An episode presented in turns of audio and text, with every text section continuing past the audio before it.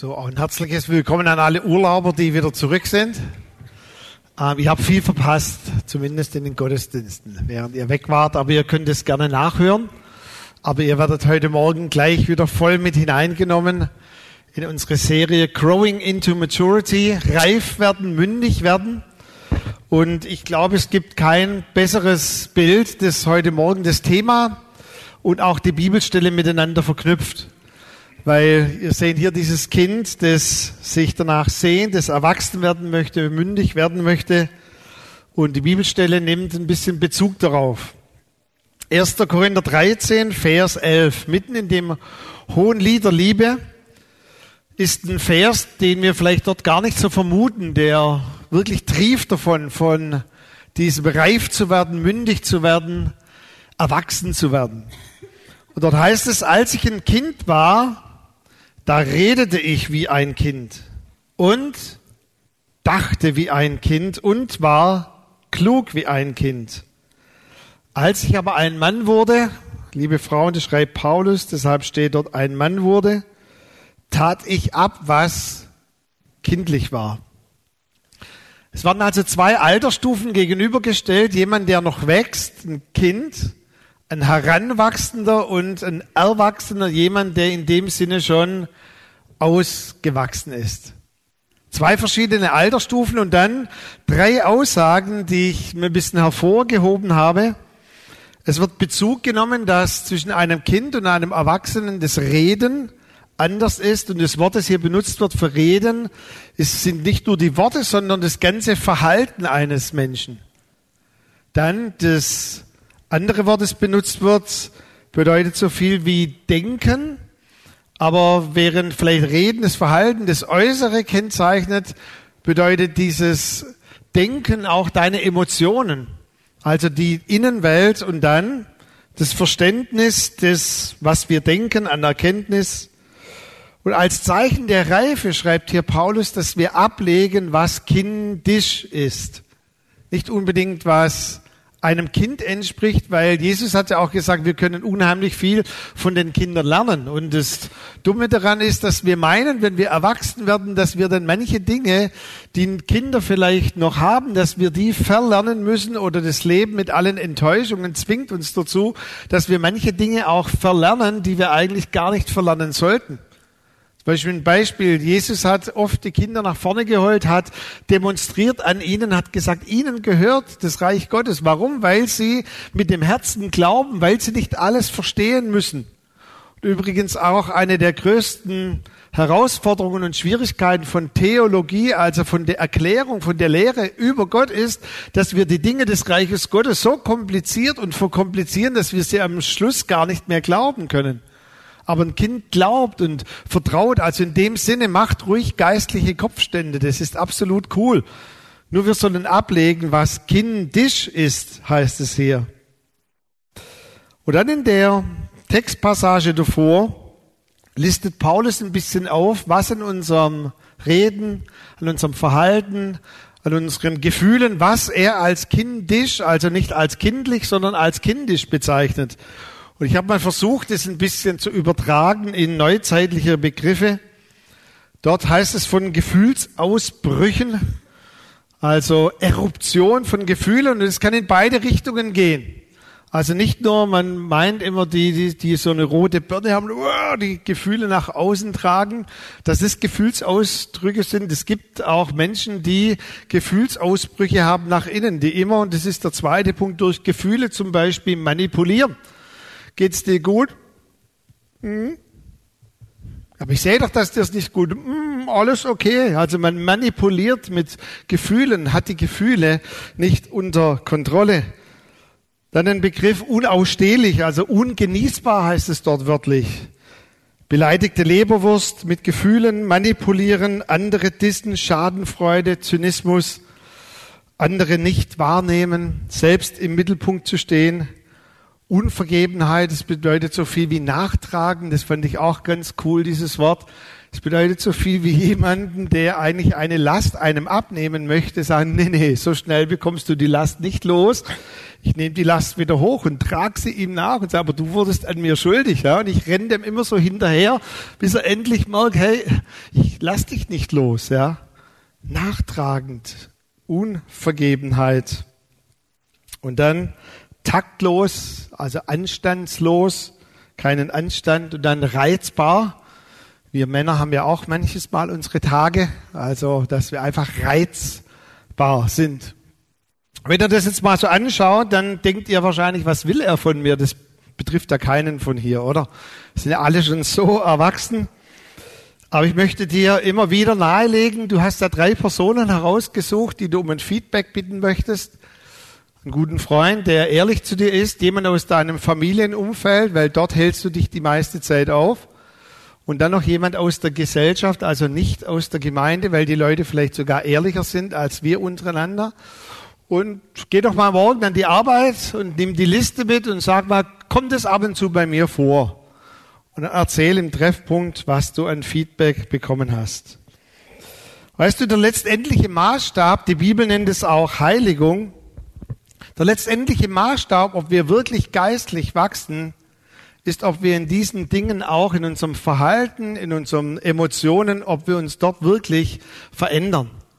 Und deshalb haben wir auch dieses Thema genannt, geistliches Wachstum. Ja, wir wollen geistlich wachsen, aber wir wollen auch Fortschritte machen. Keine Perfektion, sondern Progression. Wir wollen zunehmen in diesen Dingen. Und in dem Sinn sind wir auch nie ausgewachsen oder in dem Sinne lernen wir immer und können nicht sagen, boah, ich bin fertig, sondern da gibt's immer noch Entwicklungspotenziale. Also zumindest bei mir. Und dann der nächste Vers, der wird meistens ein bisschen überlesen oder wissen viele nicht, wie damit umgehen. Was will uns eigentlich Paulus damit sagen? Dort heißt es, jetzt erkenne ich, wie durch einen Spiegel ein dunkles Bild, dann aber von Angesicht zu Angesicht. Jetzt erkenne ich stückweise, dann aber werde ich erkennen, wie ich erkannt bin. Paulus, was hat es jetzt mit dem ganzen Kontext davor zu tun? Und Paulus schreibt in dem Kontext, jetzt in diesem Vers danach, wie du dich verhältst, wie du denkst, wie du fühlst. Letztendlich dein Verständnis ist wesentlich davon abhängig, wie du deine Umwelt siehst oder andersrum gesagt, wie du dich letztendlich selber siehst. Als Jesus so einen kleinen Check-up gemacht hat mit seinen Jüngern, mit den heranwachsenden Teenies, wie so um ihr Verständnis steht, da hat er sie angesprochen hat gesagt, hey, ähm, einige sagen doch, ich wäre Elia oder andere behaupten, ich wäre Jeremia oder andere sagen, ich wäre der wiederauferstandene Johannes der Täufer. Und dann fragt er sie, wer sagt denn ihr, dass ich bin. Also in anderen Worten, wie ist denn euer Bild, eure Vorstellung, eure Erkenntnis? Letztendlich, wie ist euer Weltbild, eure Vorstellung? Wer bin ich überhaupt für euch? Und dann Petrus, Volltreffer, sagt, du bist Christus, der Sohn des lebendigen Gottes. Bedeutet so viel, er hatte die richtige Erkenntnis, das richtige Weltbild und erst auf der richtigen Erkenntnis in dem Erkennen und dem Verstehen, wer eigentlich sein Gegenüber ist, konnte er erkennen, wer er selber ist. Denn Jesus sagt zu ihm, du bist Petrus. Vorher hat er geheißen, du bist der Sohn des Jona, du bist Simon. Jetzt spricht er ihn an als du bist Petrus. Und das hat dir übrigens nicht Fleisch und Blut offenbart, sondern mein Vater im Himmel. Was sich vielleicht ein bisschen kompliziert anhört, aber letztendlich, ob wir wirklich in der tiefen Schicht geistlich erwachsen sind oder nicht, hängt wesentlich davon ab, was für ein Bild wir von uns selber haben in dem größeren Umfeld, in dem wir leben. Vielleicht ein Beispiel, dass Theologie etwas einfacher wird. Die erste Erinnerung, die ich so als Kind habe, die erste bewusste Erinnerung, muss so zwischen drei und vier Jahren sein. Weil da sind wir umgezogen von meinem Geburtsort Balingen nach Neuhausen auf den Filtern.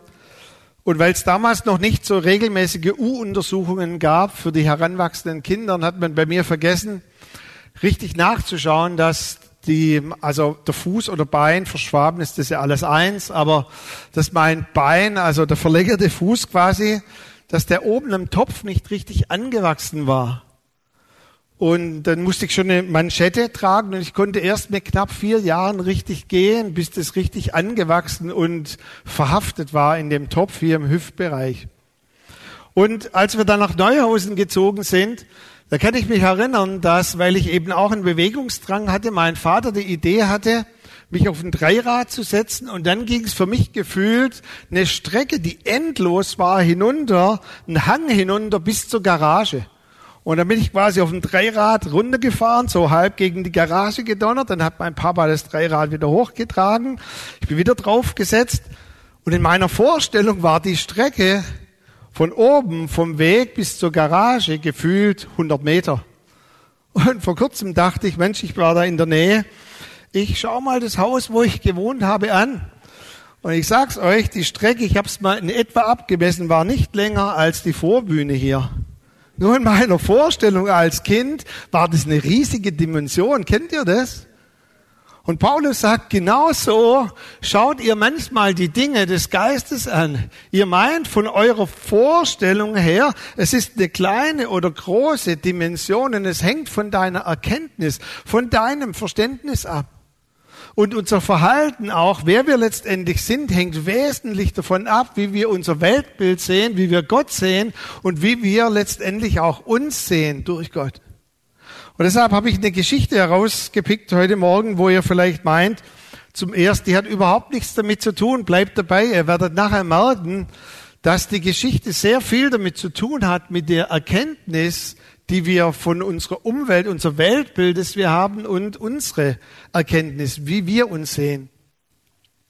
Und ihr seht hier nochmal in dem Ablauf, dass letztendlich unsere Gedanken, also unser Weltbild, entscheidend ist für alles, was darauf folgt. Und deshalb ist dieser Vers auch von Paulus, wo er hier schreibt von der Erkenntnis, die ich habe, von der Vorstellung und auch von der Vorstellung, die ich über mich habe, ist der Ausgangspunkt, in diesem Kreislauf erwachsen und reif zu werden.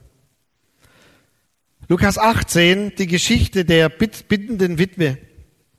Und ich lese uns einfach mal die Geschichte vor und sage uns nachher ein paar Takte dazu. Es war ein Richter in einer Stadt, der fürchtete sich nicht vor Gott und scheute sich vor keinem Menschen. Zweite Person, es war aber eine Witwe in derselben Stadt, die kam zu ihm und sprach, schaffe mir Recht gegen meine Widersacher. Und er wollte lange nicht. Danach aber dachte er bei sich selbst, wenn ich mich schon vor Gott nicht fürchte, noch vor keinem Menschen scheue, will ich doch dieser Witwe, weil sie mir so viel Mühe macht, Recht verschaffen, damit sie nicht zuletzt komme und mir ins Gesicht schlage. Taffe Frau, ha? Vers 6, da sprach der Herr, hört, was der ungerechte Richter sagt. Gott aber, sollte er bei seinen Auserwählten nicht auch Recht schaffen, die zu ihm Tag und Nacht rufen, und sollte er es bei ihnen lange hinziehen.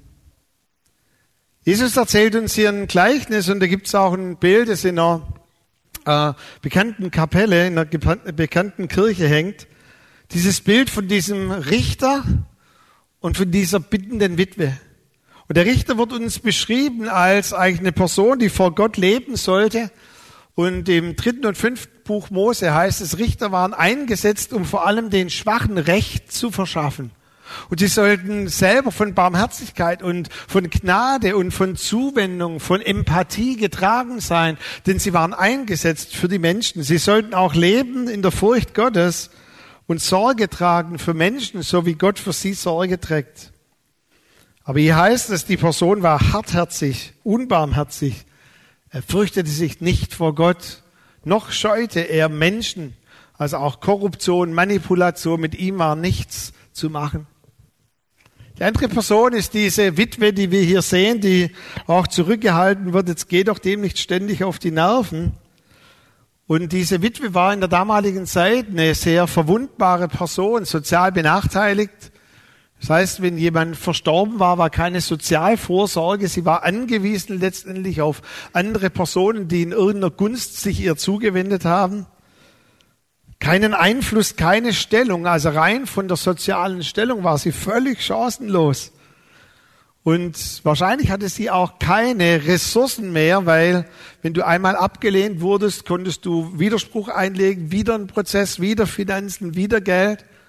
Und sie hatte nur noch die eine Chance, ständig zu klagen, ständig dem so lange auf den sogenannten Seier zu gehen, bis er endlich, endlich ihr Recht verschaffen hat, weil sie konnte ihn auch nicht wahrscheinlich bestechen, weil sie nicht genug Geld hatte.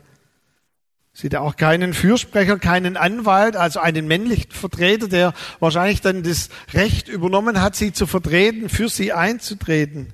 Sie war allein. Und jetzt lasst uns mal die Geschichte anschauen in einem anderen Bild. Weil das ist das Bild, in dem wir oftmals die Geschichte anschauen. Und da seht ihr, was ein Weltbild, was eine Vorstellung ausmacht. Gott der Richter und wir die Witwe. In der Geschichte geht es natürlich auch um Hartnäckigkeit, um dran zu bleiben.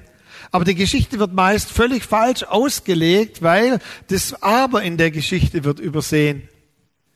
Ich will dich mal sehr herausfordern und ermutigen, die Geschichte zu sehen in diesem Bild, das entnommen ist von einem, einer Malerei über den verlorenen, über den heimkommenden Sohn. Der Kernvers in dieser Geschichte ist, Gott aber sollte er seinen Auserwählten. Der Vers 6 in der Geschichte und 7 ist so abrupt, dass er uns wirklich wie so ein Stolperstein in den Weg stellt und sagt, Leute, was für eine begrenzte, jetzt wollte ich gerade schon ein anderes Wort nehmen, was für eine begrenzte Vorstellung habt ihr über Gott? Assoziiert ihr den Vater im Himmel, den ich Jesus euch demonstriert habt, wirklich mit diesem Ungerechten, mit diesem Richter, der nicht auszuhalten ist? Meint ihr, Gott im Himmel wäre wie dieser Richter?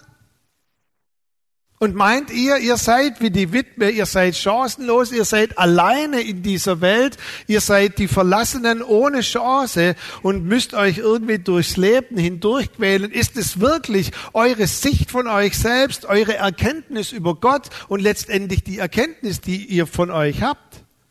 Und Jesus sagt zu seinen Jüngern und den Umliegenden, die zuhören, ihr könnt gerne so weiterleben, aber ich bin vom Vater gesandt worden, um euch eine andere Sicht zu geben. Aber so wird Gott. Gott ist auch ein Richter, aber er ist zuallererst was? Er ist unser Vater im Himmel. Und dieser Richter, der auf dem Thron sitzt, er ist gerecht, voller Barmherzigkeit, er ist gütig und gnädig, er ist voller Treue und voller Liebe zu uns. Und dieser Gott ist auch nicht bestechlich und er muss auch nicht bestochen werden. Warum? Weil er in sich das Recht trägt und Recht verschafft. Das ist seine Sendung auch und sein Bewusstsein, dass er Recht und Gerechtigkeit verschaffen möchte. Und sind wir wirklich in dieser Geschichte die Witwe? Seht mal, hier ist ein ganz anderes Wort. Sollte er seinen Auserwählten das ist ein sehr starkes theologisches Wort, wo leider im Römer 8 verwechselt wurde mit der Vorhersehung. Dort steht aber ein ganz anderes Wort. Auserwählt bedeutet so viel, dass Gott sich vor dich hinstellt, wie auch Melli heute Morgen prophetisch gesagt hat, und dich in der Menge sieht. Es wird keiner übersehen. Vielleicht sind einige hier, die Germany's Next Top Model anschauen. Heidi Klum hat für jeden ein Bild, okay? Und der Bachelor hat für jeden eine Rose. Ja, und in der Fußballauswahl ist jeder in der Auswahl. Gott wollte jeden von uns. Wir sind Auserwählte. Wir, die wir auf diesen Ruf der Auserwählung eingegangen sind, uns hat er zur Seite genommen und hat gesagt, kostbar, dass du in meinem Team bist, in meiner Mannschaft bist. Wir sind in dem Sinne nicht wie die Witwe, sondern wir sind in einer ganz anderen Stellung. Wir sind Söhne und Töchter des Vaters im Himmel, der alle Macht hat, wir haben es vorhin gesungen, und alle Gewalt in seinen Händen hält. Ja, er ist auch ein Richter, aber wir sind schon, wenn wir zu Gott gehören, wir sind schon gerichtet. Und wenn das erste Gericht stattfindet, keine Ahnung, wie lange das im Himmel dauert, wenn das Gericht über Leben oder Tod stattfindet, da sind wir überhaupt nicht mehr auf der Bildfläche. Wir werden einfach durchgewunken und sagen, gehörst du zu Jesus? Rein, weiter. Wir kommen nur noch ins zweite Gericht, wo wir nach unseren Taten Lohn empfangen. Aber dort auch sitzt dann unser Vater auf dem Thron und nicht unser Richter. Und wir werden als Söhne und Töchter vor ihm stehen und nicht als bittende Witwe. Wir werden uns nicht auf den Boden werfen und irgendwie noch was erflehen, sondern wir sind in diesem Stand, dass wir vor ihm sind. Wir sind auch nicht ohne Anwalt. Wer ist unser Anwalt? Jesus und der Heilige Geist ist unser Fürsprecher. Er vertritt uns vor dem Thron Gottes. Hebräer 4, Vers 16. Deshalb lasst uns voller Verzagtheit und lasst uns deshalb voller Hartnäckigkeit und lasst uns deshalb voller Sorge vor den Thron Gottes treten. Nee. Dort steht, lasst uns voller Mut und Zuversicht, lasst uns sogar kühn vor den Thron Gottes treten. Warum? Weil es ein Thron der Barmherzigkeit und der Gnade ist. Das heißt dort so viel wie auf das wir Gnade, Barmherzigkeit empfangen. Und das Empfangen bedeutet so viel, wir können es uns nicht verdienen. Jedes Mal, wenn wir vor Gott treten, bekommen wir etwas geschenkt, was vielleicht entgegengesetzt dem ist, was wir eigentlich verdient hätten. Und Gott sagt, du bekommst etwas anderes, weil hier ist ein Thron der Gnade und der Liebe und der Barmherzigkeit. Ja. 1. Petrus 5, Vers 7. Er ist besorgt für uns. Und auch eine Bibelstelle, Römer 8, Vers 33, die dreht jetzt sogar den Spieß um.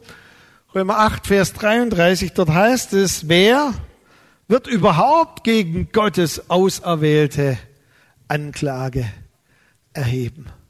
Das bedeutet so viel wie in der Sicht, in der du dich siehst, also als Auserwählter, als der, der zu Gott gehört, der ein Sohn und eine Tochter des Allerhöchsten ist. Wer möchte dich eigentlich überhaupt anklagen? Es ist keine Anklage, keine Verdammnis für die, die in Christus Jesus sind. Die einzige Möglichkeit, in der Gott mit dir spricht, ist durch seinen Heiligen Geist, der durch, durch was? Durch seine Güte und durch seine Liebe und durch seine Gnade immer wieder zur Umkehr führt.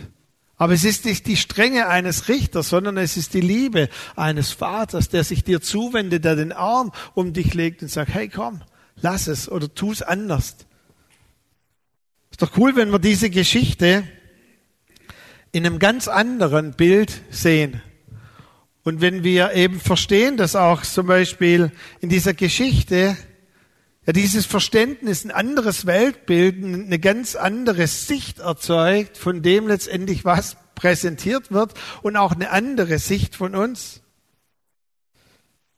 Das Gottesbild oder das Selbstbild hat Einfluss, wie du betest und wie du auch für andere betest. Ich kann mich noch gut erinnern, als ich dann vielleicht 10, 11, 12 Jahre alt war, hat jemand gepredigt über diese Bibelstelle in der Gemeinde, in der ich war als Kind. Und ehrlich, ich weiß gar nicht, was er ausgelegt hat oder was er darüber erzählt hat. Als ich das gehört habe, wusste ich nur, da ist ein Vater im Himmel und ich bin ein Auserwählter. Und ich konnte mir auch nicht erklären, was das jetzt alles so bedeutet für mich. Wisst ihr, ich habe dann an diesen, an diesen nächsten Wochen, nachdem ich die Geschichte gehört hatte, abends musste ich immer beten, wenn mein Papa mich ins Bett gebracht hat. Habe ich gesagt, Papa, ich würde gerne in den nächsten Wochen beten für zwei Jugendfreunde, die weggegangen sind aus der Jugend und nicht mehr kommen. Und mein Papa hat gesagt, wenn du das möchtest. Und ich habe einfach so in diesem Bewusstsein gebetet, ich bin ein Auserwählter und ich bete. Und ich habe dann einfach gesagt, Gott, die zwei kommen wieder zurück. Amen. Mein Papa hat dann gesagt, es geht aber zackig. Ja, ich bin in dem Sinne Auserwählter und das beim Papa und der versteht mich. Und da habe ich jeden Abend gebetet. Und bitte versteht es nicht falsch, es ist nicht mein Gebet, aber beide Jugendliche, die über zwei Jahre weg waren, sind wieder zurückgekommen. Einer ist heute Ältester in der Gemeinde, weil ein anderer Freund, ein kleines Kind gebetet hat. Könnte es sein, dass manches Mal, ja, wir müssen hartnäckig dranbleiben. Wir können Hartnäckigkeit nicht aufzugeben von dieser Witwe lernen. Aber besser nicht aufzugeben bei Gott, deinem Vater, als ständig vor einem ungerechten äh, Richter zu bitteln und zu betteln. Und besser nicht aufzugeben, aufzugeben und hartnäckig zu bleiben als eine Sohn und als eine Tochter, als jemand, der verlassen ist, alleine. Ich sag dir was, dieser Waisengeist, dieser Geist der Witwe wird in sich keine Frucht produzieren. Galaterbrief Kapitel 4 und 5 sagt, dieser Waisengeist in sich wird dich zur Fruchtlosigkeit bringen. Und dann ist ein ziemlich starkes Wort, das der Chris vorhin schon prophetisch gezeigt hat uns. Das heißt, lehnt diesen Waisengeist in euch ab. Dort heißt es, schmeißt ihn sogar hinaus. Und dort ist dieses Wort, kickt ihn aus eurem Leben hinaus. Ihr seid keine Weisen. Ihr seid nicht zurückgelassen, alleine in dieser Welt. Dein Approach, deine Herangehensweise im Gebet, in der Anbetung wird letztendlich entscheidend sein für das, was du erbst und wie deine Lebenseinstellung morgens ist. Als geliebte Tochter, als geliebter Sohn zu leben, der alles daran setzen möchte, seinem Vater im Himmel Ehre zu bereiten. Und jetzt schließe ich den Kreis wieder kurz, dass wir auch Zeit haben fürs Abendmahl heute Morgen. Natürlich wollen wir in unserem Verhalten, in unserem Benehmen, natürlich wollen wir in unserem Reden, in unseren Emotionen erwachsen werden. Aber warum letztendlich? Weil wir einen ungerechten Richter vor uns haben. So pass auf, kleines Auge, was du tust. Ja, Warum singen wir dann nicht auch konsequenterweise? Weil der Richter im Himmel schaut herab auf dich. Der zweite Teil stimmt, der Vater im Himmel schaut herab auf dich. Aber weißt du, der Vater im Himmel schaut herab auf diese Erde und was er sich sehnt ist, Römer Kapitel 8 sagt es, dass die Söhne und Töchter Gottes offenbar werden dass dort Menschen auch in einer gesunden Haltung und in einem gesunden Stolz offenbar werden, die sagen, ich möchte alles daran tun, diesem Vater im Himmel Ehre zu bereiten. Und deshalb, weil ich ein geliebter Sohn, eine geliebte Tochter bin, werde ich alles daran setzen, in meinem Verhalten, in meinem Denken, in meinen Emotionen, mich auch entsprechend meiner Stellung und meiner Position wirklich auch so im Leben zu präsentieren. Letzte Bibelstelle, Epheser 4, Vers 1, dort heißt es, lebt würdig, das heißt angemessen entsprechend der Berufung, mit der ihr berufen worden seid. Also ich habe endlose Predigten gehört über diese Bibelstelle auch, das ist ja so ein, so ein Totschlagargument oder Baseballschläger, wenn es um charakterliche Veränderung geht oder Heiligung. Leute, jetzt lebt doch würdig. Wir sind noch Christen, lasst uns doch würdig leben. Weißt du, worin die Kraft besteht, würdig zu leben? Indem wir kapieren, mit welcher kostbaren Berufung wir berufen worden sind. Und wenn du wirklich verstehst, dass du ein Auserwählter bist, einer, den Gott aus der Menge herausgerufen hat, den er als Sohn und Tochter sieht, den er endlos liebt, wie wir gesungen haben, dann gibt es dir die Kraft, auch wirklich dich zu verändern und gemäß der Berufung zu leben. Jetzt schließe ich den Kreis zu dieser Liste. Als ich erwachsen wurde, da tat ich ab, was kindisch und kindlich war. Und du siehst jetzt dort eigentlich, wo in 1. Korinther 13 Paulus immer schreibt, Liebe bläht sich nicht auf, Liebe treibt nicht Mutwillen, also mutwillig, manipulierend mit Gefühlen. Und jetzt lassen wir mal dieses Nicht weg. Lebt würdig der Berufung. Und ihr seht hier, emotionale Gesundheit, genießbar, anziehend für andere, nicht perfekt, aber anziehend. Mit Gefühlen nicht manipulieren, andere annehmen, aus der Menge heraustreten, auch denen Recht zu verschaffen, die gedisst werden, die benachteiligt werden, ihnen Wert zu verschaffen, keine Schadenfreude. Hey, das ist nicht cool, wenn wir über Dinge lachen und uns erfreuen, wenn Leute irgendwelche Fehler machen, sondern Gnade andere wahrnehmen, ernst nehmen, nicht nachtragend, sondern gnädig, gütig. In dem Sinne, wenn Leute uns die Schuld wieder nachtragen, weißt du noch, wie es damals vor ein paar Jahren, ich weiß es gar nicht mehr. Warum? Ich habe die Schuld versenkt im Meer, wo es am äußersten ist. Wie hast du das getan? Ich habe es mit meinem Papa, mit meinem Vater im Himmel, habe ich es genommen, in das Meer hineingeworfen. Ich weiß gar nicht mehr, von was du redest nicht mehr nachtragend zu sein. Das ist eine Aura um dich von Gnade und Güte, wo du spürst auch in, in all diesen Dingen, in deinen Blicken, in deinem Verhalten, wo andere wirklich auch andocken können bei dir. Taktvoll, Anstand, da ist es schickliches Benehmen. Als ich aber erwachsen wurde, tat ich ab, was kindlich war. Möchte ich heute Morgen fragen, gibt es Dinge, die du ablegen solltest? Und es ist ein lebenslanger Prozess, die du abtun solltest, die du verändern solltest. Ich glaube, die Kraft für die Veränderung liegt und deshalb war mir auch diese Geschichte so wichtig, dass du dich zuerst mal in der Art und Weise siehst, wie Gott dich sieht, als eine geliebte Tochter, ein geliebter Sohn. Und dass du als geliebter Tochter, geliebter Sohn alles daran setzen wirst, deinem Vater im Himmel Ehre zu bereiten. Je mehr du begreifst, was für eine kostbare Ehre es ist, berufen worden zu sein von ihm, dann wirst du auch dieser Berufung würdig leben wollen. Und es wird dich wirklich immer wieder dazu hinziehen, zu dieser Berufung. Und ich sag dir eins, du wirst selber davon am meisten gesegnet sein und ganz automatisch wird auch deine Umwelt durch dich gesegnet sein. Das ist unsere Bestimmung, was, wieso wir auf der Erde sind, dass wir unserem Vater Ehre bereiten, dass wir so leben, gemäß der Berufung und dadurch andere segnen in unserem Umfeld.